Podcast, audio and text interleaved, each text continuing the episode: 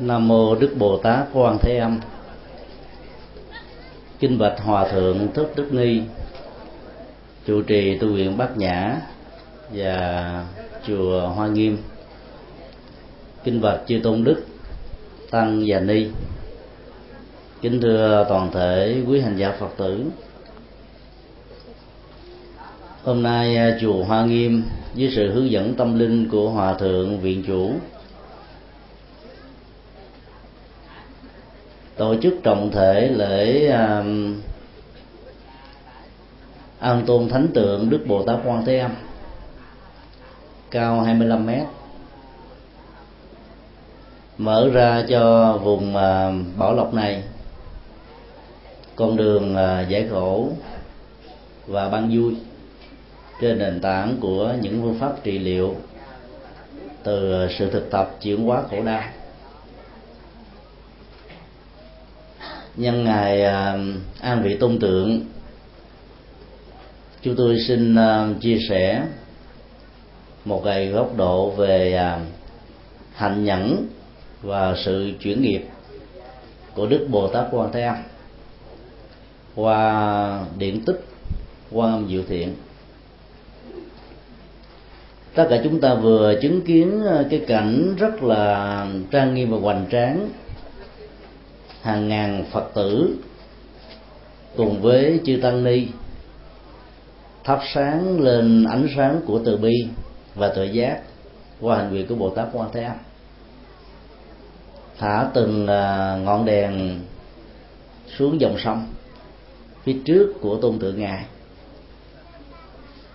Năm ngàn à, ngọn đèn này đã theo gió trôi đi khắp bốn phương tạo ra một à, viễn ảnh về à, sự rực rỡ mà đời sống tâm thức của con người cần có để à, chịu chuyển hết tất cả những bế tắc, khó khăn mà mình có thể gặp phải ở trong cuộc đời này. Người dẫn chương trình cư sĩ tánh thuần cũng đã phân tích về ý nghĩa lễ phóng đăng mà khi nãy chúng ta đã tham dự. Và anh cũng cho chúng ta biết rằng là sau buổi pháp thoại này, chương trình văn nghệ do thượng tọa, trưởng ban dân hóa, ban lịch sự tỉnh hội phật giáo tỉnh bờ cho chúng ta về tuần tích quan âm dự thiện chính vì vậy mà chúng tôi um, xin um, giới hạn phần à, phân tích về hạnh nhẫn của đức bồ tát qua tích truyện này để ờ, chúng ta có dịp ôn lại những gì ngài đã thành công trong sự thực tập, chuyển hóa những khó khăn của ngài. Và thông qua đó đó, có thể ờ, nhân nó lên trở thành như là một phương pháp phổ quát mà kinh ờ, diệu pháp liên hoa gọi đó là phổ môn. Trong vấn đề trị liệu tất cả những gì mà chúng ta cho rằng là bế tắc và khổ đau. Sự tích của bồ tát là quan âm diệu thiện liên hệ đến đất nước ấn độ vì nó được diễn ra ở trong à, sự trị vì của à, vị vua tên là diệu trang tại à, dương quốc hưng lâm, cách đây vài chục thế kỷ. Nhà vua là một người mới bắt đầu tìm hiểu về phật pháp nhưng hoàng hậu là một hành giả phật giáo lâu năm. Hai vợ chồng um, đến với nhau trong sự uh, thương kính và mong mỏi rằng là có được một uh, hoàng tử kế nôi vị của mình và trị vì chăm họ trong an vui và hạnh phúc. Cả hai đã theo sự hướng dẫn của um, tất cả những vị quan đến những nơi được xem là linh thiêng nhất để cầu con trai. Nhưng kết quả là đó, vua và hoàng hậu sinh ra cô con gái. Lần thứ hai cũng cầu nguyện và kết quả cũng là cô công chúa. Nỗi đau của vua ở chỗ nếu không có hoàng tử cái ngôi đó thì dương quốc của nước hưng lâm này đó sẽ có thể ờ, rơi vào một triều đại hay là một họ tộc khác là điều mà ông hoàn toàn không muốn. Nỗ lực lần thứ ba theo công thức bắt quá tam. Ấy thế mà lần này, ông lại tiếp tục sinh ra một cô công chúa nữa cái nỗi đau đó đó làm cho ông à, mất hết niềm tin à, đối với Phật pháp. Và tất cả những gì mà ông à, thần tượng bấy lâu nay nỗi đau đó, nó đã bị biến dạng theo công thức giận cá chấm thớt. Mong một đứa con trai để cái ngôi.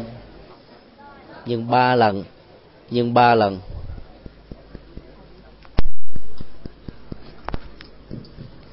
nhưng ba lần đều sinh ra ba cô công chúa. Mà theo nền văn hóa giai cấp của ấn độ lúc bấy giờ đó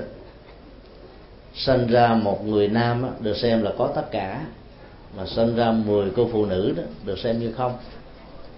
Bởi vì à, phong tục của người ấn độ đó, trọng nam kinh nữ. Và tất cả những người nữ khi đến tuổi khai qua nở nhụy phải à, đi cưới chồng bằng một tài sản được gọi là củi hồi môn, rất cao. Cho nên nếu một gia đình nào mà sanh à, năm cô thay vì ở Việt Nam gọi là ngũ long công chúa, thì à, ở Ấn Độ đó, được hiểu như là cơ hội mạt đẹp sẽ bắt đầu. Tại vì à, tiền đổ dồn cho việc cưới hỏi và phải chia gia tài cho ở bên đàn trai, thì à, việc hôn thú mới có thể được thành tựu. Cái biến dạng của nỗi đau của nhà vua là một điều à, cũng rất dễ hiểu. Cái gì mà con người à, lý tưởng và thần tượng nó quá, mà trên thực tế đó, nó diễn ra hoàn toàn trái ngược. Cái cảm giác hụt hẫng đó bắt đầu trỗi dậy, như là một sự thách thức. Và nếu thiếu kiến thức về nhân quả cũng như là bản chất của mọi sự và hiện tượng đang diễn ra xung quanh đó. Chúng ta sẽ phủ định hết tất cả mọi thứ và cho rằng là tất cả diễn ra trong cuộc đời này nếu không phải do thượng đế sắp đặt. Thì đó cũng chỉ là một cái tiến trình với hàng loạt các chuỗi sự kiện mang tính cách ngẫu nhiên. Hai quan điểm này à, được xem như là nhận thức sai lầm và lý giải mọi sự vật hiện tượng trên nền tảng một bên đó là của nhất thần giáo dẫn đến đa thần giáo. Buộc con người phải thúc thủ chấp nhận hết tất cả vận mệnh do chính con người tạo ra dưới danh nghĩa của thượng đế. Bên còn lại đó, thì lại cho rằng là nó không hề có bất kỳ những gì diễn ra như là kết quả tất yếu từ những nỗ lực chân chính của con người, cho nên nỗ lực cũng bằng thừa, thà ngồi chấp nhận sự ngẫu nhiên vẫn còn hơn là nỗ lực mà không có kết quả. Hai thái độ tâm lý đó nó, nó thường à, trỗi dậy với chúng ta khi mà mỗi một cái niềm à, ước ao được đông đo tính điếm bằng à, tính giá trị và hạnh phúc của mình không được thỏa mãn đó. Thì chúng ta sẽ rơi vào trạng thái bất mãn sụp đổ dẫn đến một thái độ là cốc cằn nhà vua đã phải à, trải qua một cái giai đoạn tâm lý căng thẳng như vậy. Nhưng rồi đó, nhờ sự hướng dẫn của hoàng hậu, một người phật tử thuần thành, thấy rất rõ rằng là việc sanh con quý ở chỗ đó, nó là hoa trái của tình yêu, chứ không nằm ở giới tính nam và nữ. Người nam dưới nền văn hóa phụ hệ đó có khuynh hướng không xem trọng nữ mặc dầu nó cũng chính là máu mủ và một phần sự sống của mình. Do vậy mà sự phân biệt đối xử đó về phương diện tình thương của cha mẹ bị ảnh hưởng cái nền văn hóa, nhất thần, theo chủ nghĩa định mệnh hay là vô thần, theo chủ nghĩa ngẫu nhiên, đều dẫn đến những ờ, trạng thái khổ đau tương tự.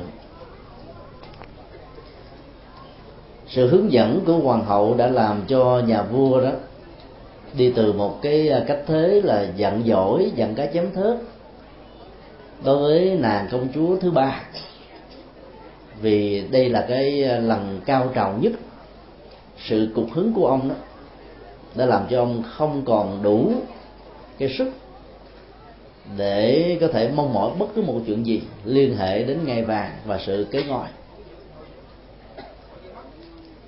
Thái độ chuyển tiếp tâm lý ở đây nó được diễn ra theo cách thế đó là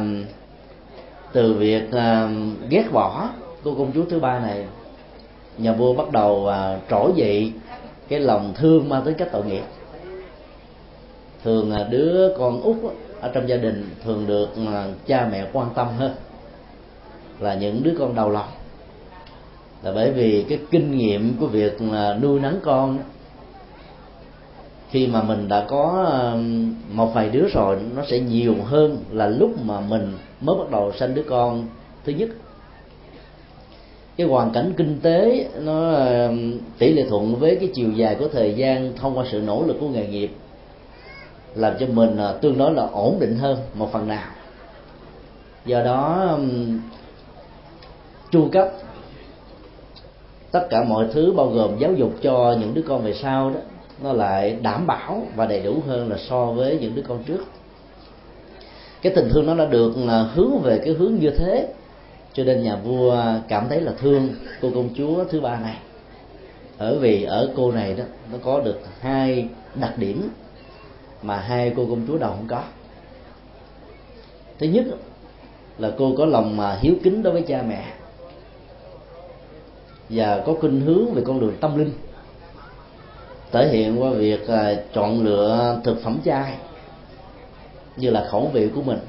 Vì à, nhìn thấy rất rõ là cái mạng sống của các chúng sinh bình đẳng. Cho nên à, không nỡ lòng biến cái bao tử này trở thành cái nghĩa địa. Chôn cất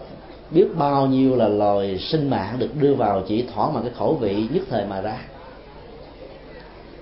Thứ hai, cô công chúa có một uh, phước tướng sắc nước hương trời lời nói suy nghĩ việc làm. Tất cả mọi thứ đó đều làm cho tất cả ai có cơ hội tiếp xúc trực tiếp hay là gián tiếp sanh lòng mà mến thương. Sanh ra một đứa con mà vừa có đức vừa có à, nhan sắc đặc biệt đó thì ai lại không vui không mừng? Nhà vua đã lấy điều đó dưới sự um, khuyến tấn của hoàng hậu làm uh, niềm an ủi. Để vê đi cái nỗi khổ đau không có được một uh, hoàng tử nói ngon. Khi cái gì mà được thương một cách uh, quá mức đó, nó bắt đầu trỗi dậy một cái niềm hy vọng đối lập lại với những cái thất vọng mà mình đã từng có. Nhà vua không trông mong gì hai cô con gái đầu mà chỉ đặt trọng tâm vào cô con gái thứ ba, rằng là cô này đó sẽ là người chọn cho một hoàng, một phò mã. Vừa có tài, có đức, để có thể ờ, gánh vác sơn hà, thế cái trọng trách của ông. Điều đó cũng làm cho ông thỏa mãn được phần nào. Không phải là một sự tình cờ mà hoàng hậu đã đề nghị nhà vua đặt tên của con gái thứ ba này là diệu thiện. Vì à, từ lúc mang thai đó, bà đã có những à, thay đổi và cái dòng cảm xúc như là tâm sinh lý đó, nó được nâng lên ở cái chiều kích hướng thượng. Trước đây à, vốn từng là một người nhân từ, nhưng khi mang thai của diệu thiện đó, cái lòng nhân từ đó nó được nhân lên gấp nhiều lần đến độ đó là bà đã phải đề nghị những nơi nào mà bà đi qua đó, để đó nó phải được thiết lập những con đường để cho bá tánh được nhà. đây là cách thức mà chúng ta thiết lập cái tình à, quyến thuộc về các hạt giống từ thiện là bởi vì à, những người có vai trò lớn cầm cân để một quốc gia đó thường có à, những người quyến thuộc cho nên khi mình muốn nỗ lực làm việc gì đó đó, thì mình kêu gọi quyến thuộc mình cùng làm. Cái giá trị lệ lạc và bồi đắp cho xã hội, xây dựng cho tương lai, đóng góp những giá trị tinh thần vô ngã vị tha đó sẽ được thành tựu. Phát huy um, cái phước lực ở một mức độ cao nhất của nó nên hoàng hậu đã đề nghị rất nhiều cái chính chính chính sách cải cách ở nông thôn, mang uh, vốn và hỗ trợ um, cần thiết cho những người nghèo khó. Và vì thương hoàng hậu mà nhà vua đã chuẩn y các thần dân đó đều nể phục và thực hiện làm theo. Cho nên hạt giống nhân từ đó nó được gieo rất khắp mọi nơi. Cái tương tác về um, cảm xúc và nhận thức giữa người mẹ và đứa con đó là một mối liên hệ hai chiều. Khoa học ngày nay mới chứng minh được một cái chiều duy nhất đó là cái ảnh hưởng về ăn uống, cá tánh các biểu hiện cảm xúc và thái độ ứng xử của người mẹ sẽ trực tiếp ảnh hưởng đến cá tánh và phong cách của đứa con thông qua cái da. Cho vậy mà các nhà khoa học khuyên chúng ta là trong suốt thời gian 9 tháng 10 ngày đó, những người mẹ đang là và sẽ là trong tương lai, cần phải kiên cử rất nhiều thứ để cho con của mình khỏe mạnh về thể chất và phát triển về thể trí. Các nhân à, cách đạo đức những đức tính cao thượng nó cần phải được phát huy ở một mức độ tối đa. Giàu có giận ai ghét ai không thích người nào đó cũng phải chuyển hóa và buông xả để cho cái đức tính của đứa con của mình nó trở thành một cái bản sao một bản photocopy của mình. Cái mối liên hệ giữa người mẹ ảnh hưởng trực tiếp đến đứa con đó, đã được khoa học xác lập nhưng cái vế còn lại mà nhà Phật khẳng định với chúng ta đó là ảnh hưởng của đứa con đối với người mẹ. Và công chúa diệu thiện đã làm cho nhân cách của à, mẫu hậu đó ngày càng chói sáng hơn, như là năm ngàn ngọn nến mà chúng ta thả trên con sông trước tôn tượng của đức quan thế âm tại chùa quan nghiêm này rực sáng, đẹp hơn, rộng lượng hơn quan hỷ hơn, cao thượng hơn cái tác động như vậy đó đã làm cho bà có cảm giác rằng là đây là một quý tử chứ không phải là một đứa con bình thường. Mặc dù nhà vua có thể rất là giận dỗi khi đối diện với đứa con thứ ba này là một cô công chúa thay vì là một hoàng tử. Cho nên bà đã đề nghị đặt con với cái tên rất đẹp là diệu thiện, tức là điều thiện mầu nhiệm. Mầu nhiệm ở chỗ đó, nó chuyển hóa được những cái nghịch cảnh và bế tắc của gia đình mà ở đây đối với tình huống của vua cha, đó là niềm tin sai lầm, chấp nhận à, thần linh như là một cái đấng à, thụ tạo, sắp xếp an bài mọi cảnh huống trong đó con người dặn vặt đó phải thúc thủ không thể nào có một cái sự lựa chọn nào khác ngoài sự đặt để đó. Chấp nhận cái đó một cách à, miễn cưỡng cho nên dẫn đến sự nổi loạn không còn tin bất cứ một điều gì thuộc về nhân quả. Cho nên à, nhà vua đã mất đi niềm tin tôn giáo. Và đó chính là sự bắt đầu của một bế tắc. Khi mà cái niềm tin và quyết định sai lầm có mặt trong cuộc đời, thì cả một cái khuynh hướng trong tương lai chúng ta đó mịt mù và không có lối đi. Cái nỗi đau à, của nhà vua là nỗi đau cầu bắt đắc khổ.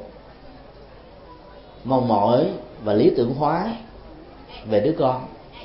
Như đứa con đó lại khác giới tính mà mình mong đợi. Chủ nghĩa ờ, phân chia giai cấp và phân biệt nam nữ của nền văn hóa Ấn Độ ngày xưa đã để lại nỗi khổ đau của hàng triệu triệu triệu con người trong quá khứ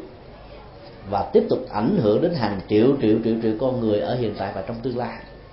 Cho đến lúc nào đó, cái nền văn hóa phân biệt đối xử đó nó không còn nữa cũng rất may là có người dám mạnh dạng và đây là với sự khôn khéo với sự ảnh hưởng uh, tích cực của thai nhi mà hoàng hậu đó đã có được một cái uh, kiên nhẫn để thuyết phục người chồng rất đáng thương kính của mình đang lâm vào cái tình trạng bế tắc do lý tưởng hóa bị sụp đổ.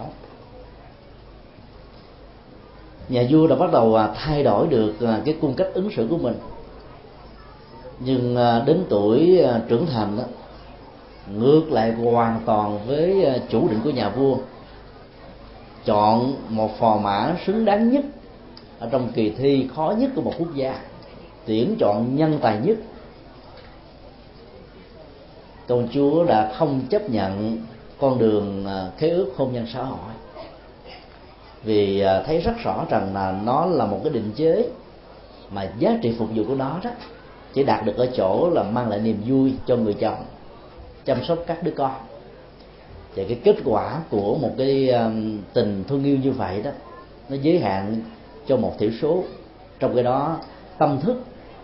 của công chúa đó là muốn đem lệ lạc và phục vụ lệ lạc đó cho thai nhân và rất nhiều người. Theo tinh thần của Phật dạy là lợi ích cho số đông, cho vô thiên và nhân loại điều này một lần nữa đã làm cho nhà vua um, cảm thấy um, cục hứng. Nghĩ rằng là đứa con thứ ba này dám khi cung không chịu tuân thủ theo uh, sách sắc dĩ và sự sắp đặt của vua. Vì vua lúc đó được xem như là cán của luật pháp. Ông buộc cô công chúa này phải uh, đính hôn cô đã cự tuyệt với những lý do rằng là cái con đường tâm linh chính là sự lựa chọn của cô, chứ không phải con đường của um, hôn thất và hôn thú. Nhà vua giận dữ lắm, như càng à, thể hiện sự cứng rắn nhiều chừng nào đó, thì um, sự bế tắc ở trong gia đình nó càng trỗi về chừng đó và nỗi khổ niềm đau không chỉ có mặt ở nhà vua, mà còn làm cho hoàng gia cảm thấy ăn không ngon và ngủ không yên. Dầu cho mẫu hậu của công chúa đó đã nhiều lần à, khuyên cản nhà vua không nên can thiệp vào sự quyết định của đứa con và hãy để cho nó nó tự quyết định lấy nhà vua vẫn không màng đến. Sở dĩ mà nhà vua có quan niệm đó cũng giống như rất nhiều à, bậc phụ huynh ở trong chúng ta đã từng là đóng vai trò là gia chủ, xem mình là trục xoay kinh tế của gia đình, quyết định mọi cán cân và mình ứng xử tính cách như là một quan tòa. Không cho phép người ta biện hộ. Nêu những lý do, và vị quan tòa này là một vị quan tòa rất độc đoán chứ vậy quan tòa của à, tinh thần dân chủ, cho người khác giải bài quan điểm để biện hộ những điều mà mình bị hầm qua. Nhà vua đã không tập còn như thế bởi vì à, trong nền văn hóa của ấn độ đó là việc hôn thất của con cái do cha mẹ định đoạt. Đến bây giờ đó, cái phong tục tập quán đó nó vẫn còn à, phát triển rất mạnh tại đất nước này. Mỗi một tuần là chủ nhật, chúng ta thấy là nó có khoảng à, từ à, 12 cho đến 30 trang của à, khoảng 100 tờ nhật báo trên toàn nước Ấn Độ quảng cáo về hôn nhân. Trong các mẫu quảng cáo đó, cha mẹ của những người muốn con em của mình có được một à, gia đình hạnh phúc đó, ghi rất rõ rằng là con của tôi là bà gia môn, truyền thống bảy đề, đẹp trai, tướng trạng lương bổng, vai trò vị thế xã hội và đang cần một cô dâu đáp ứng các nhu cầu. Thứ nhất, cao, đẹp, duyên dáng, giai cấp ờ, xã hội là tốt, lương bổng thích hợp, dân bằng a, dân bằng b nào đó. Ai đáp ứng đủ các yêu cầu như vừa nêu thì xin gỡ về hộp thơ số mấy. Đính kèm theo là một cái ờ, tử vi đầy đủ chi tiết với hai tấm ảnh tấm ảnh chân dung và một tấm ảnh toàn thân. Sở dĩ mà người ta đã làm như vậy vì người ta nghĩ rằng là cái hôn nhân là do chúa à, sắp định thông qua sự quyết đoán của con người. Nếu à, không à, kỹ lưỡng về việc chọn ai là người bạn đời chung thủy đó, thì về sau này hạnh phúc nó sẽ gãy gánh nửa chừng.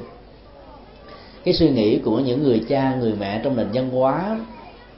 không tạo điều kiện cho thế hệ con cháu được phát huy cái tính cách nhân bản của đó đó.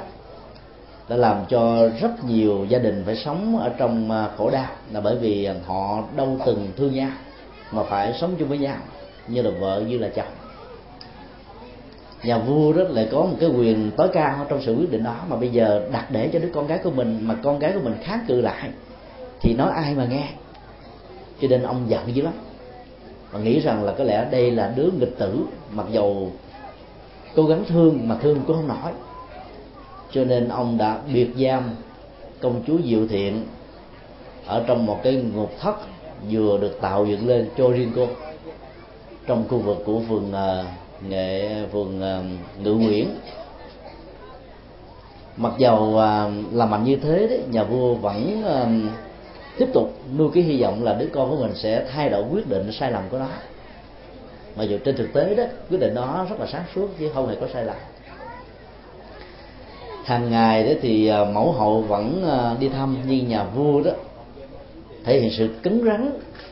không muốn tiếp xúc với con của mình và chỉ đưa ra những cái à, đề nghị mang tính cách là quyết định hơn là sự thuyết phục. Nếu con không chịu lấy chồng, thì suốt cả cuộc đời con sẽ sống ở trong một thánh như thế này. Và con là đứa bất hiếu nhất ở trong dòng tộc nhà ta. Cho nên à, ta sẽ không thừa nhận con là con của ta nữa.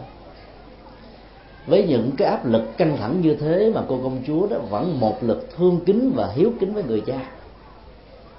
đây là một cái gương hạnh rất là đặc biệt thói thường cái tôi của một con người rất là to. Cái cấu trúc của cái tôi đó nó giống như là một cái vỏ sầu riêng gai gốc mà khắp mọi nơi. Cứ mỗi một cái động tác động vào nó đó sẽ tạo ra một sự phản hồi, mà cái lực động vào càng mạnh chừng nào thì sự phản hồi sẽ làm cho tay chân chúng ta bị rỉ máu và thương thật chừng đó. Nhà vua đã đang ứng xử với một cái tôi bị thương tổn, nghĩ rằng là mình là vua của một nước, là thiên tử của pháp luật, là chủ nhân của gia đình hoàng gia. Ấy thế mà đứa con đã không tương tự theo. Cho nên cái tôi đó đã bắt đầu bị rỉ máu. Cái tôi đó được thể hiện bằng lòng sân, đính kèm với lòng si, và ai đi ngược lên lòng sân và lòng si đó đó cũng giống như là trái cốc nằm trước một ờ, chiếc xe tăng. Và mỗi bước ờ, lăn của chiếc xe tăng trái cốc sẽ bị nát thành nước, bụi và cát. Giống như là cát và bụi có mặt ở trên vệ đường. Sự giận tức của nhà vua đã làm trong mất hôn hoàn toàn. Nhưng ngược lại đó, trong nghịch cảnh như vậy thì công chúa diệu thiện đã không hề phản ứng của cái to có một sự thông cảm rất sâu sắc từ nội tâm của mình khi nhìn thấy rằng là cha của mình đã ngày càng đi sai con đường. Mà sự độc đoán và thiếu dân chủ cũng như là tự do ngôn luận đó, đã làm cho gia đình này bị ngạt thở mặc dầu sống trong hoàng cung.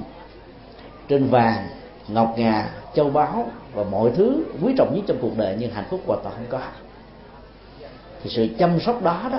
giàu dưới danh nghĩa và nhân danh của tình thương nhưng trên thực tế, nó là một sự đầy đỏ và hạ ngục tình thương. Chính vì thế mà chúng ta cũng có thể học được từ cách ứng xử của nhà vua. Thương mà không hiểu được sẽ làm cho đối tượng của chúng ta thương đó, bị ngạt thở và chết dần chết mòn ở trong sự bế tắc. Đức bồ tát quan thế âm là một nhân cách vĩ đại về phương diện hiểu và thương tiến trình của sự hiểu và thương ở ngài đó có một giá trị rất là đặc biệt nằm ở chỗ đó là nghe những nỗi khổ niềm đau thông qua sự à, tình của chúng ta không phải bằng cái lỗ tai mà là quán chiếu bằng con mắt. Cho nên danh hiệu của ngài mới được gọi là quán thế âm. Âm á là một cái sóng âm bao gồm uh, mọi ngôn ngữ trong đó, đó lời ta quán kêu ca phê bình chỉ trích bất mãn hận thù bực dọc cao có khổ đau gào thét. Nói chung là những sự bế tắc và cái gút mắt ở trong cuộc đời. Trong khi đó đó nếu chúng ta nghe bằng lỗ tai đó thì dòng mà cảm xúc của chúng ta sẽ hòa theo cái phản ứng cảm xúc của người bị khổ đau. Và chúng ta dễ dàng thiết lập liên minh với người đó ví dụ như là một đứa con bị bất hạnh, không cần biết đúng sai trong sự bất hạnh này và ai là tác giả của sự bất hạnh đó, chúng ta có khuynh hướng là thiết lập cái mối liên kết với đứa con và đứng hoàn toàn về phía nó.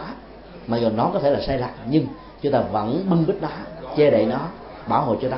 Và chúng ta kháng cự lại tất cả những gì tạo ra cái nỗi khổ đau cho nó. Cho nên là chúng ta đã mất đi cái tính khách quan cần thiết của một con người khôn ngoan trong sự ứng xử để tạo ra giải pháp hòa bình cho những bế tắc đang có. Do đó học theo hạnh bồ tát quan thế âm thì chúng ta sẽ có một thói quen mới đó là quan sát mọi vấn đề bằng à, tự giác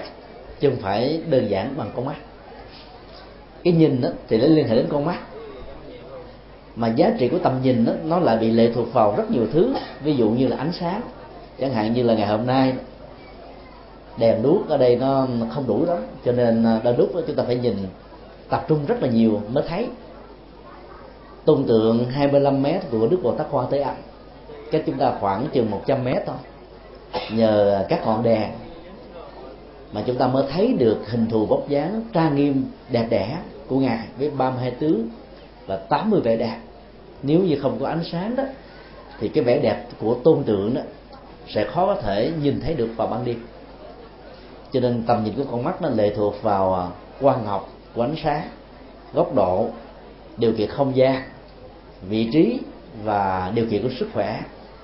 Với điều kiện, với lý do rằng là nếu con mắt của chúng ta bị cận thị, viễn thị, loạn thị đó, thì cái nhìn đó nó không còn phản ánh đúng với sự thật nữa. Đó là chưa nói đó. Phật giáo còn dạy chúng ta một cái chiều sâu, phù hợp hoàn toàn với khoa học vật lý hiện đại rằng là trên thực tế đó, con mắt chỉ nhìn thấy cái vỏ của hiện tại, của thực tại, chứ không nhìn được bản chất của thực tại là cái gì. Vì à, các hình ảnh của thực tại đó được con người thâu nạp vào trong tiến trình nhận thức của nó dưới một cái cấu trúc đảo ngược hoàn toàn và đã đưa lên thành kinh trung ương để tạo ra một cái nhận thức rằng cái vật đang trước mặt chúng ta có hình thù vóc dáng màu sắc thế này thế kia, đẹp và xấu với những giá trị thẩm mỹ tùy theo phong tục tập quán và hệ dân hóa mà chúng ta đang có. Cho nên cái nhìn của con mắt là cái nhìn rất chủ quan. Mặc dù chúng ta cho rằng là tôi là người rất là khách quan. Bồ Tát Quan Thế Âm đề nghị chúng ta phải thực tập một cái nhìn mới, đó là nhìn bằng tuệ giác. Cái tầm nhìn đó là một cái nhận thức dựa trên nền tảng của nhân quả với một sự tác động đa chiều để lý giải một sự vật hiện tượng diễn ra. Tất cả mọi thứ đó đều có nguyên nhân xa và gần mình và người, chủ quan và khách quan, chứ không thể tách rời sự kiện ra một cách đơn lẻ mà có thể tìm ra được giải pháp, cũng như là phân ra được gốc rễ hay là dây mơ và những ờ, mối liên hệ của nó. Chính vì thế mà chúng ta phải quan sát những cái lỗi khổ đau của cuộc đời bằng con mắt của tuệ giác, chứ không phải bằng con mắt trần, mắt phàm kẻ tục của chúng ta. Công chúa diệu thiện đã là người thực tập rất là thành công về phương diện này. Thấy rất rõ là cái nỗi khổ đau đó của nhà vua đó. Nó là cái kết quả của cái truyền thống nhân hóa tôn giáo sai lầm, tại ấn độ. Mà ý thức hệ tôn giáo chính ở đây là bà la môn đã đè nặng lên trên kiếp người biết bao nhiêu năm tháng vừa qua mà con người giàu cho có nỗ lực vung vẩy và không thoát nổi mỗi một nỗ lực dùng dãy cũng chẳng khác nào như là tạo ra một trò đùa đành hanh trước thượng đế và thần linh. Cho nên sau nhiều lần nỗ lực mà thất bại đó, con người đã bắt đầu thúc thủ chịu đựng. Cái bế tắc đó là cái bế tắc của nền văn hóa mà nhà phật thường gọi là một cộng nghiệp. Văn hóa là một loại cộng nghiệp, tức là một loại nhận thức dẫn đến sự ứng xử tập thể của một dân tộc, một cộng đồng và nâng nó lên như là một giá trị chân lý. Cán canh mà tất cả mọi người sống, trưởng thành và được sinh ra trong nền văn hóa đó phải thư hành chứ không có được quyền kháng cự. Như vậy nhà vua đó không phải là tác giả tạo ra cái bất hạnh cho cô, mà nhà vua với những hành động sai lầm của ông chính là nạn nhân của nền văn hóa sai lầm đã. Chúng ta học cái cách lắng nghe nỗi khổ niềm đau của cuộc đời của người thân, của người thân của mình trên nền tảng này đó, thì chúng ta sẽ có một cái giá trị hiểu thẩm thấu hơn. Là thay vì trách cứ phê bình, đổ lỗi, hận thù và tạo à, chiến tranh lạnh hay là chiến tranh à, thực tiễn với nhau đó, thì bế tắc càng dấn thêm nhiều bế tắc khác và nỗi đau đó chất chồng thêm nỗi đau. Và kết quả là chúng ta càng dễ dùng gì chừng nào thì nỗi đau đó, đó lại càng bị uh, rỉ máu và chua sót chịu đạo cho nên công chúa đã không có bất kỳ một cái uh, trạng thái thù hận gì đối với người cha mà ngược lại thương kính người cha vô vàng và tìm mọi cách để chứng minh cho người cha thấy con đường tâm linh chuyển hóa tất cả những nỗi khổ niềm đau. Mới chính là cái toa thuốc cần thiết cho kiếp người chứ không phải là quyền thế,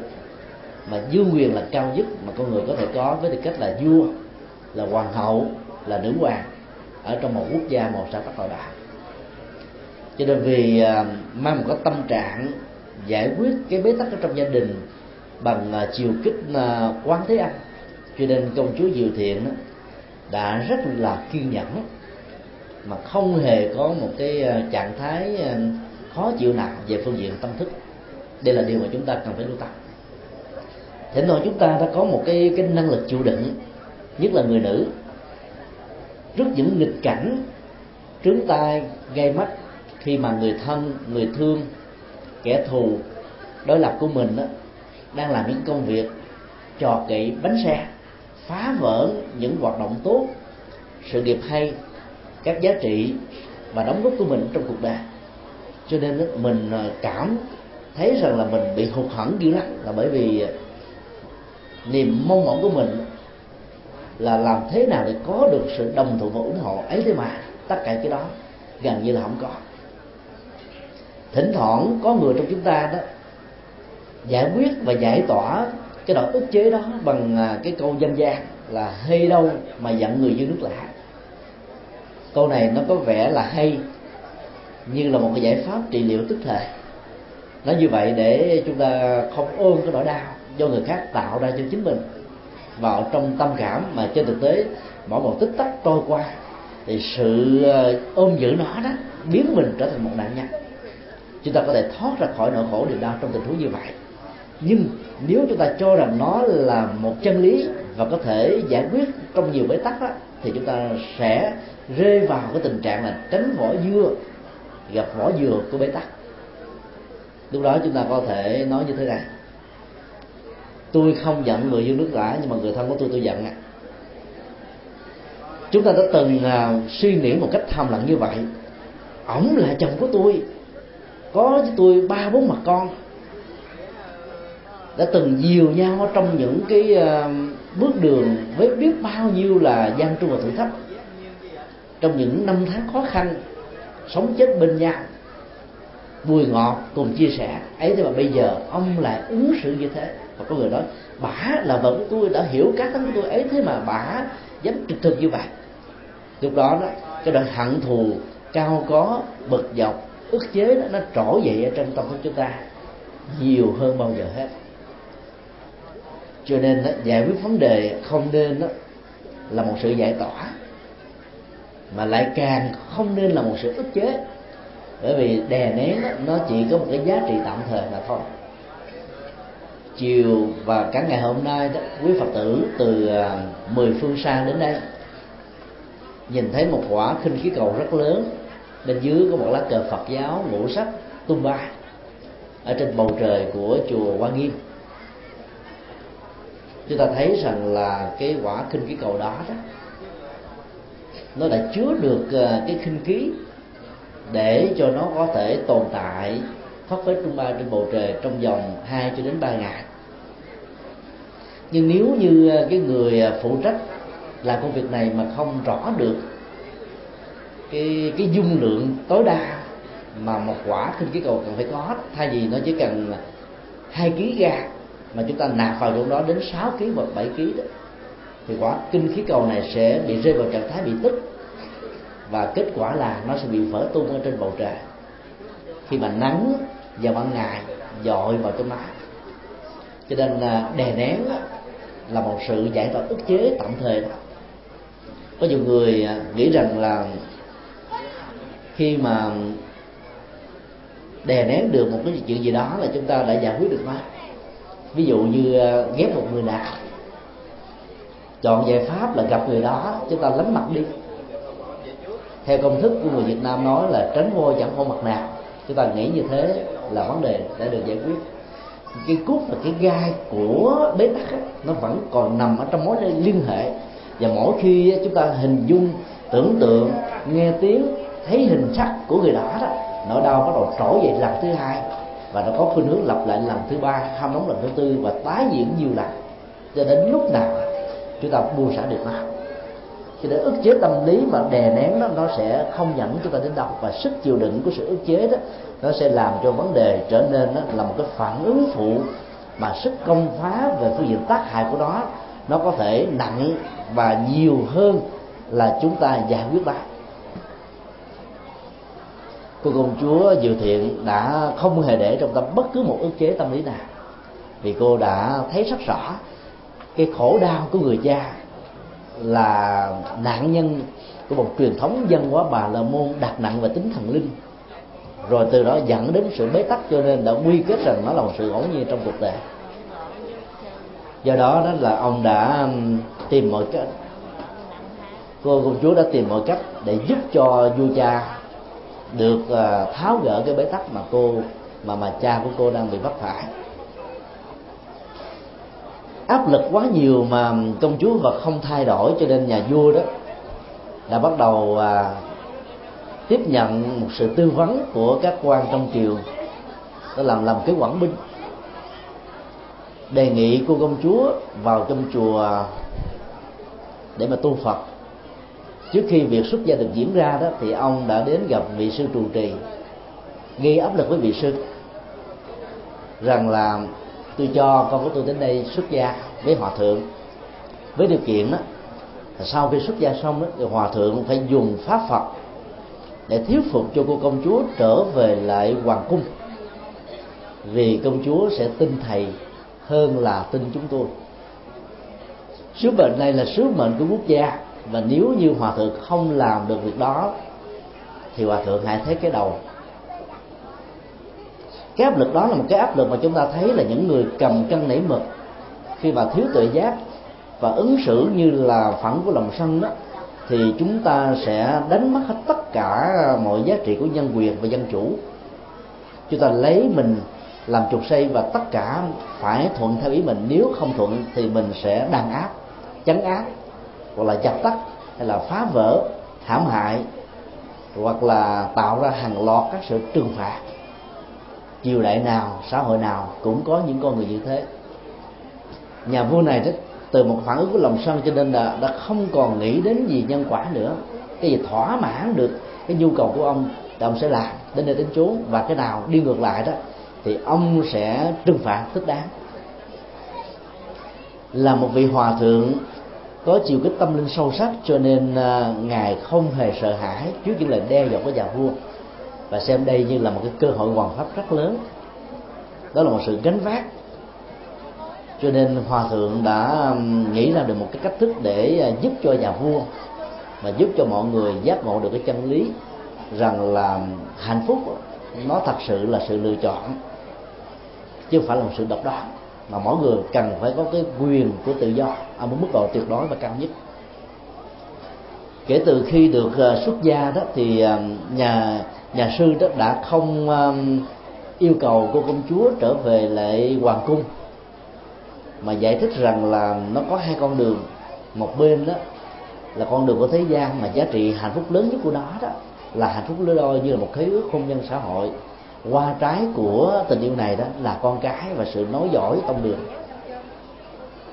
Và nó được đồng hành với rất nhiều sự chập choạng của nỗi đau của bế tắc, của sự thiếu hiểu biết và của rất nhiều cái trách nhiệm đè nặng lên đôi vai. Còn một bên là con đường của tự do tâm linh. Nó đòi hỏi đến ờ, một lý tưởng mà giá trị phục vụ tha nhân, cộng đồng và chúng sinh là cái thước đo và cán cân quan trọng nhất. Là ai, nếu sống với khuynh hướng như thế này thì nên chọn con đường tâm linh hơn là sống với đời sống tại gia để phục vụ chỉ cho một người và cho một mái ấm gia đình dĩ nhiên là khi được thuyết giảng như vậy thì cô công chúa lại càng xác định khuynh hướng tâm linh để trở thành là một à, một một vị xuất gia chân chánh và có giá trị cho cộng đồng và dân tộc hơn sau vài tháng đó, nhà vua không thấy con của mình trở về. Lòng sân hận trỗi dậy hơn bao giờ hết, cho nên nhà vua đã ra lệnh là đốt chùa làm ơn mắc quá có rất nhiều người trong chúng ta là khi mà đối diện trước những cảnh làm ơn mắc quá như vậy đó chúng ta thề là từ đây về sau tôi sẽ không bao giờ làm phật sự đó nữa. Tôi sẽ không làm việc thiện đó nữa. Thề thốt như thế là chúng ta đánh mất cơ hội tạo phước báo và công đức cho bản thân mình. Đây chính là nền tảng để giúp cho mình vượt qua được nỗi khổ niềm đau. Khó khăn hoạn nạn gian trung thử thách đó, là chuyện rất thường tình khi mà chúng ta đối diện với những cái tình trạng thường tình như vậy thì chúng ta phải mừng thay vì là buồn. Bởi vì con đường tâm linh đó, nó theo công thức là Phật cao một tấc thì ma cao một trượng. Phật cao một trượng thì ma cao mười trượng, nhưng mà khi mà Phật cao một trăm trượng thì ma cao không nổi nữa. Cho nên cái kết quả của cái cuộc chiến loại trừ giữa thiện và ác đó, thì ác phải nhường cái vị thế tối cao cho thiện. Chân lý đó phải là người nắm lấy cái vận mệnh cho mỗi người nỗ lực đúng cho nên giàu có làm điều tốt mà gặp những quan trái đó thì đừng có buồn, mà hãy xem rằng đây là cái cách thức để chúng ta khẳng định con đường tâm linh của mình vượt lên và giá trị của sự đóng góp đó nó vĩ đại và có ý nghĩa nhiều hơn là những cái tình huống bình thường. Khi lửa bắt đầu à, được châm ở từng góc chùa và trong chánh điện thì cơn mưa trong lũ lụt bắt đầu dội khắp tứ phương về bốn bề, làm cho các ngọn lửa đó tắt một cách rất là lạ kỳ mà ngạc nhiên trước sự chứng kiến của bao nhiêu người. Những người tin theo nhân quả và hiểu được con đường tâm linh thì biết rằng đây là sự phù hộ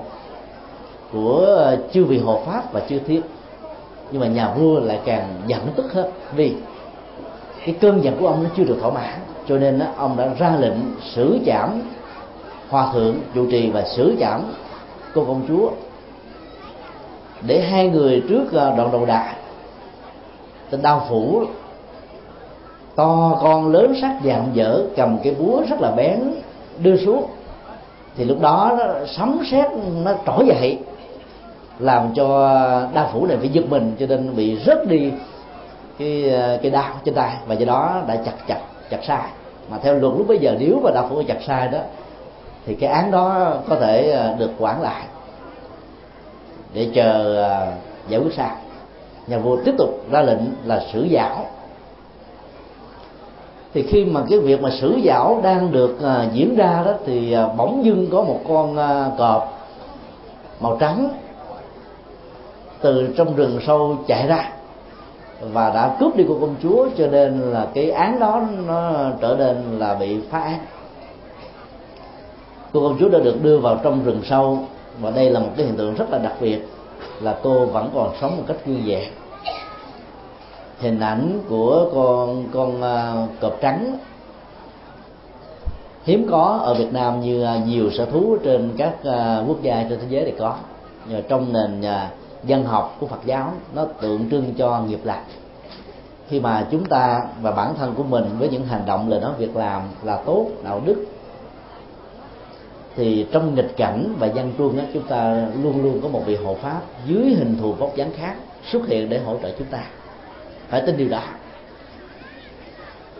Và cô công chúa này à, sau khi được cứu, bắt đầu mới bằng du khắp nơi và có mặt ở nước Việt Nam và tu ở trong động hương tích ở miền Bắc. Sự xuất hiện của cô ở trong động hương tích đã làm cho um, các loài thú dữ tại đây đó thay đổi tánh tình hoàn toàn. Cái chiều hướng ảnh hưởng của tâm linh đối với môi trường và hoàn cảnh là một hiện tượng có thật mà chúng ta không thể nào phủ định. Tới một ngôi chùa đó, cái cộng hưởng tâm linh của phật bồ tát tỏa ra khắp nơi, cho nên là lòng chúng ta cảm thấy nhẹ nhàng, thư thế, an lạc, hạnh phúc nhiều hơn.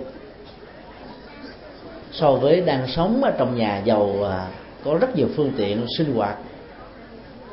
mà mình không có thể cảm thấy là hạnh phúc như là có mặt ở trong chùa và mặc dù tiện nghi, nó không bằng một phần nào so với những gì mà chúng ta có. Cọp đã không còn giết các loài thú dữ để ăn thịt. Sói, beo đó cũng không còn làm những công việc đó. Mà ngược lại, đã hỗ trợ cho công chúa tu. Mỗi buổi sáng đó, chúng là đi à, hái trái cùng với các loài khỉ, kết bạn với nhau rất là tham gia. Dâng trái hoa quả cho cô công chúa tu một cách là thành công. Còn các loài khỉ đó thì đi kiếm cỏ, thay thế cho cái bộ đòn và tàu cụ cho công chúa ngồi thiền sau 3 năm tu tập đó, thì công chúa đã à, mở mắt tự giác chứng đắc được cái năng lực à, túc mệnh minh thấy được quá khứ nhiều đề kiếp từ đề cư đến chi tiết của bản thân mình. Và đó là những cái bài học rất là bổ ích về kinh nghiệm để truyền đạt cho tha nhân từ những gì mà mình đã từng kinh qua. Công chúa cũng đã chứng đắc được à, thiên nhãn minh tức là năng lực tuệ giác thấy rõ được sanh tử luân hồi của chúng sinh ở trong tương lai từ đại cương cho đến chi tiết cho nên um, cái tính cách tha tâm thông đó về phương diện này rất rõ. Và nói đúng ngay tim đen của mọi người cho nên sự chuyển hóa tâm thức ở mức độ diễn ra khá cao. Và tội giác thứ ba đó là um, lậu tận minh. Phiền não nghiệp chướng lòng tham lòng sân lòng si hoạt động tính dục ích kỷ cái tôi và các phương diện của nó đó đã không còn bất cứ một chỗ đứng nào trong tâm thức thanh tịnh của à, tu sĩ diệu thiện này. Sự chứng đắc đó đó đã mang lại lệ lạc cho rất nhiều người lúc bấy giờ. Sau khi chứng đắc và hoàn hóa dẫn kinh thuyết pháp đó, thì cô công chúa vẫn không quên cha mẹ ruột của mình cho nên trở về lại nước hưng lâm. Thì trong thời gian mà cô tịnh tu đó vua vì nghiệp, bị nghiệp báo với những cái hành động um, phá hoại tam bảo sân si giết chóc trừng phạt. Cho nên đã lâm vào cái cảnh là mất có khuynh hướng gần như bị mù lòa tay chân nó bị những biến chứng gần giống như là bệnh cùi bệnh hủi như ngày nay mà chúng ta đang đối diện. Các vị uh, thiên y ở trong triều đình và tất cả những vị uh, dược sĩ giỏi lỗi lạc nhất ở các quốc gia lân cận đã được thỉnh mời đến để điều trị cho vua nhưng vẫn không cứu vãn được tình hình gì. Ngày đêm khổ đau buồn khổ và vua muốn từ vẫn nhiều lần vì thấy rằng là ngồi trên ngai vàng với quyền lực tiền bạc gia tài sự nghiệp mà không hề có được hạnh phúc với cái thân phận như thế thà chết còn hơn cái bế tắc tâm lý này đó nó như là một cái nỗi dằn vặt chúng ta rất nhiều người trong chúng ta. Thì đối diện với cái tâm cảnh như vậy đó thường cũng có những cái phản ứng tâm lý như thế. Mà một nỗi đau đó, đè lên trên mình mình có cảm giác rằng là mình là kẻ bất hạnh nhất. Không có gì bất hạnh bằng chính mình. Họa vô đơn chí nó diễn ra hết cái mắt xích này đến chuỗi sự kiện nọ dồn dập đến độ chúng ta bị choáng váng và không chịu đựng nổi do vậy mà có rất nhiều người đã chọn con đường nguyên sinh nhưng nhà Phật dạy đó làm như thế là bế tắc.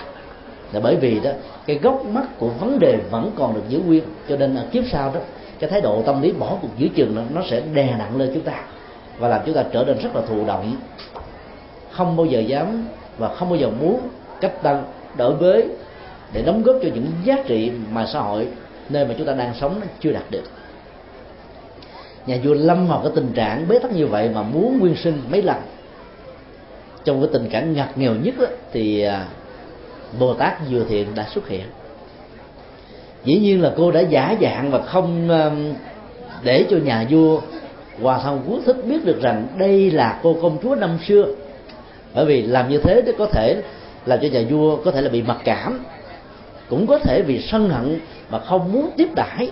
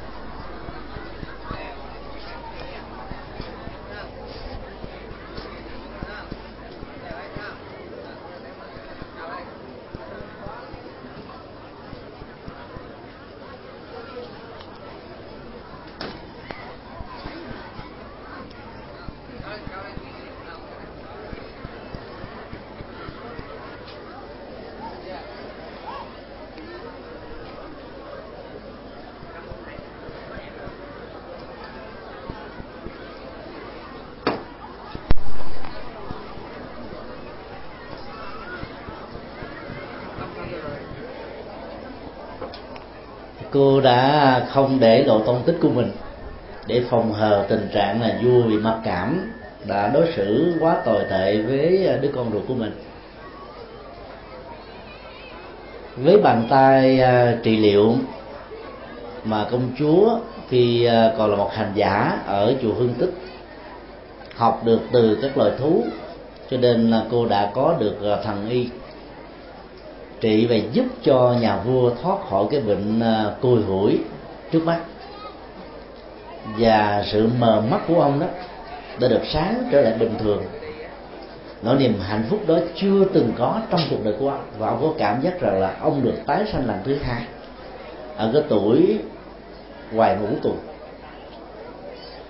chúng ta biết là cái trị liệu trong Phật giáo đó, nó được hiểu theo hai nghĩa là trị liệu về bệnh vật lý và trị liệu về bệnh tâm lý bệnh vật lý thì phải nhờ đến các bác sĩ các lương y bệnh tâm lý thì nhờ đến các nhà tâm linh.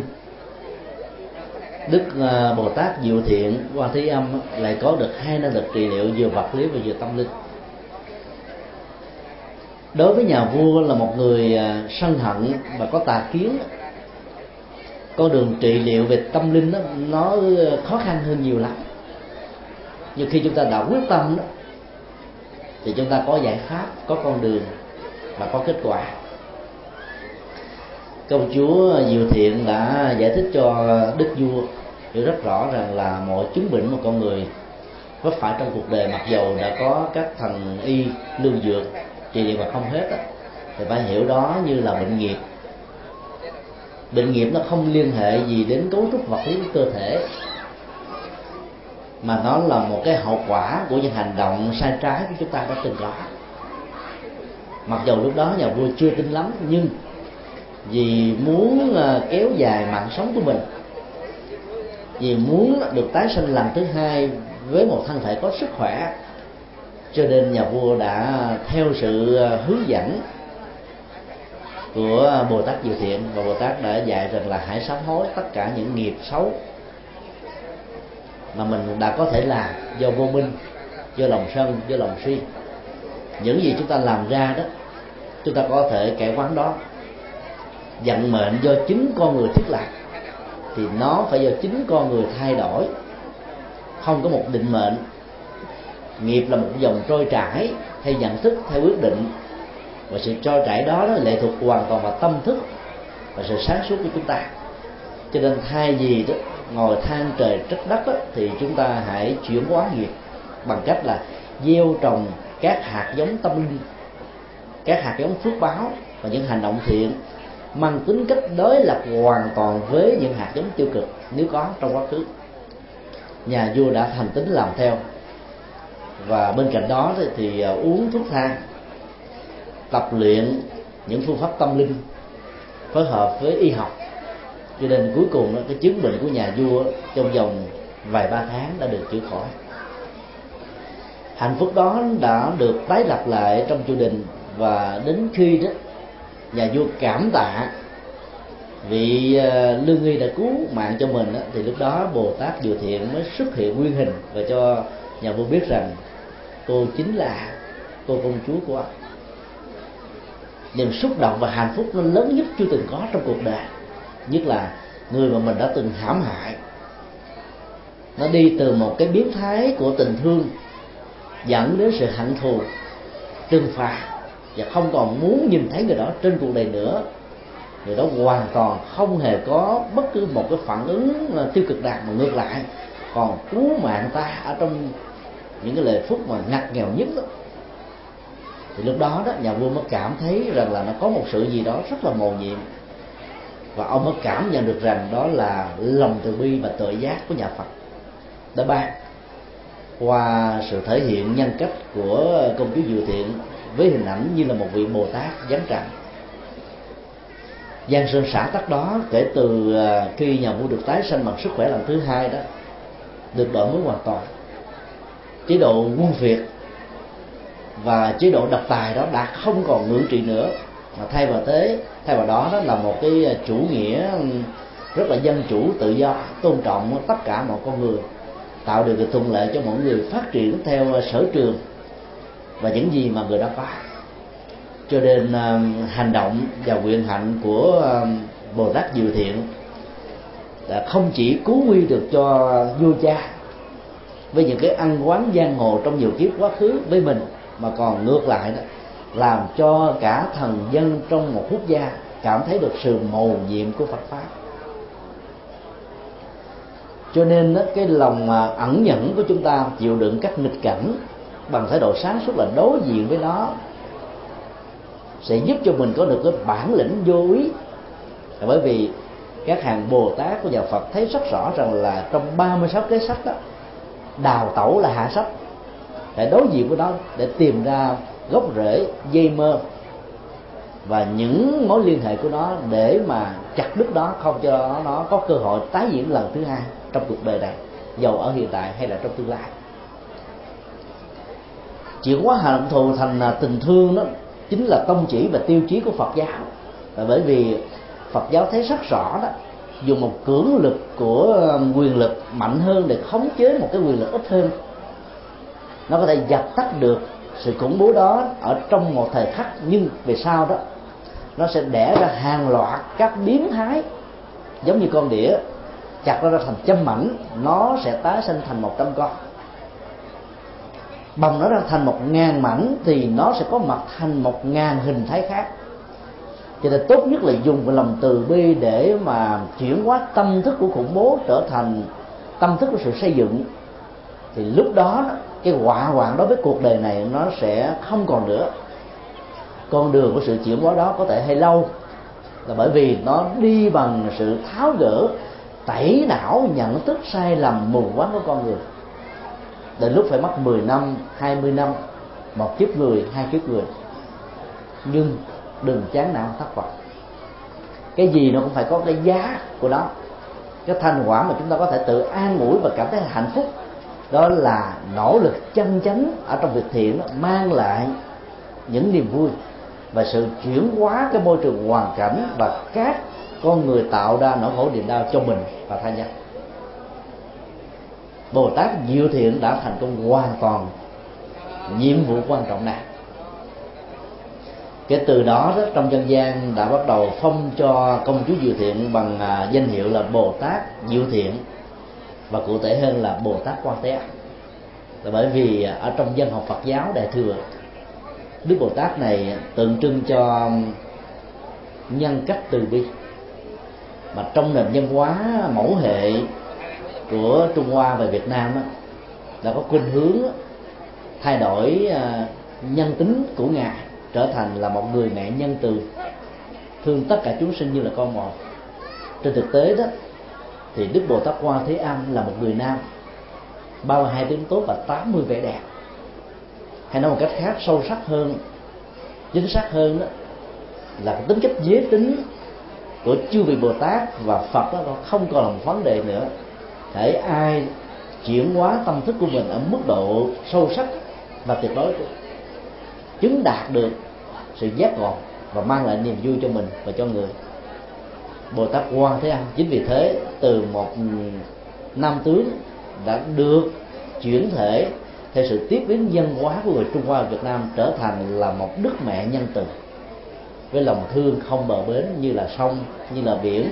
như là bầu trời bao la, như là vũ trụ không giới hạn, như là quả địa cầu chứa tất cả những vật dơ và sạch trên đó.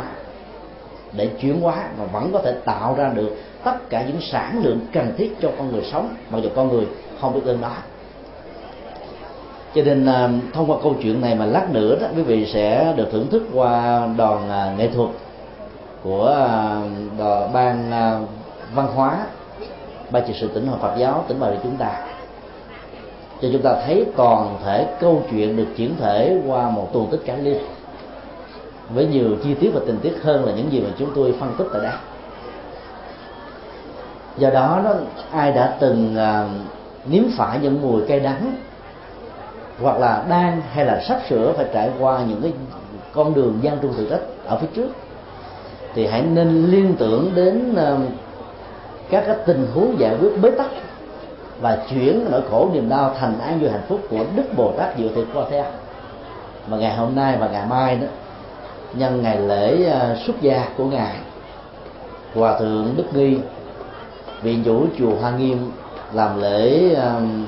an tôn thánh tượng của ngài trước con sông rất lớn để tượng trưng sự cứu độ tất cả những con người lầm đường lạc lối hoặc là có thể bị chìm đắm ở trong bể khổ và niềm đau. Nói chung thì chúng ta hãy lấy theo hành vi của ngài mà giải quyết vấn đề. Đừng vì sự ờ, giận dỗi bực tức căng thẳng mà có thể có những cái phản ứng nó chỉ có thể giải quyết vấn đề tức khắc nhưng nó lại làm cho vấn đề bị rắm rối như là một cái mối tơ vò ở trong tương lai. Vì chính chúng ta chính là người tiếp nhận tất cả những hậu quả của ta cho nên thà kiên nhẫn để mà giải quyết vấn đề hơn là bỏ mặt ta cái sự buông xả trong Phật giáo là một cái thái độ để tiếp uh, xúc với tất cả những chiều không như ý mà không để lại một nỗi đau trong tâm. Lòng vô ngã trong nhận thức đó sẽ cho chúng ta thấy rằng là mình không phải là một cái tôi đang tiếp nhận nỗi khổ niềm đau như là một nạn nhân trong cuộc đời. Nhờ quán như thế cho nên là cái ức chế tâm lý nó sẽ được vượt qua. Và chúng ta cũng phải thực tập theo hạnh bồ tát quan thế âm, không thấy rằng là có một tác nhân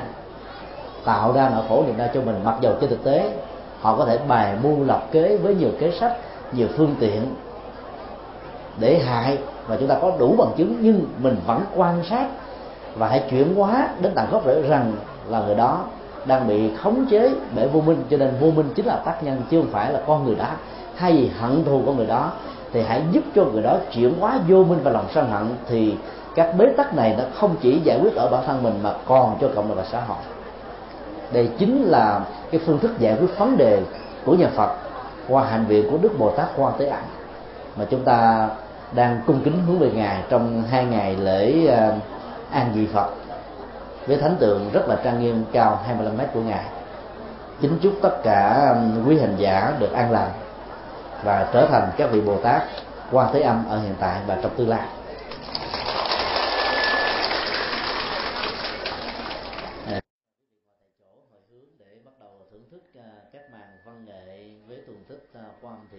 xin lỗi quan dự thiện rất sâu sắc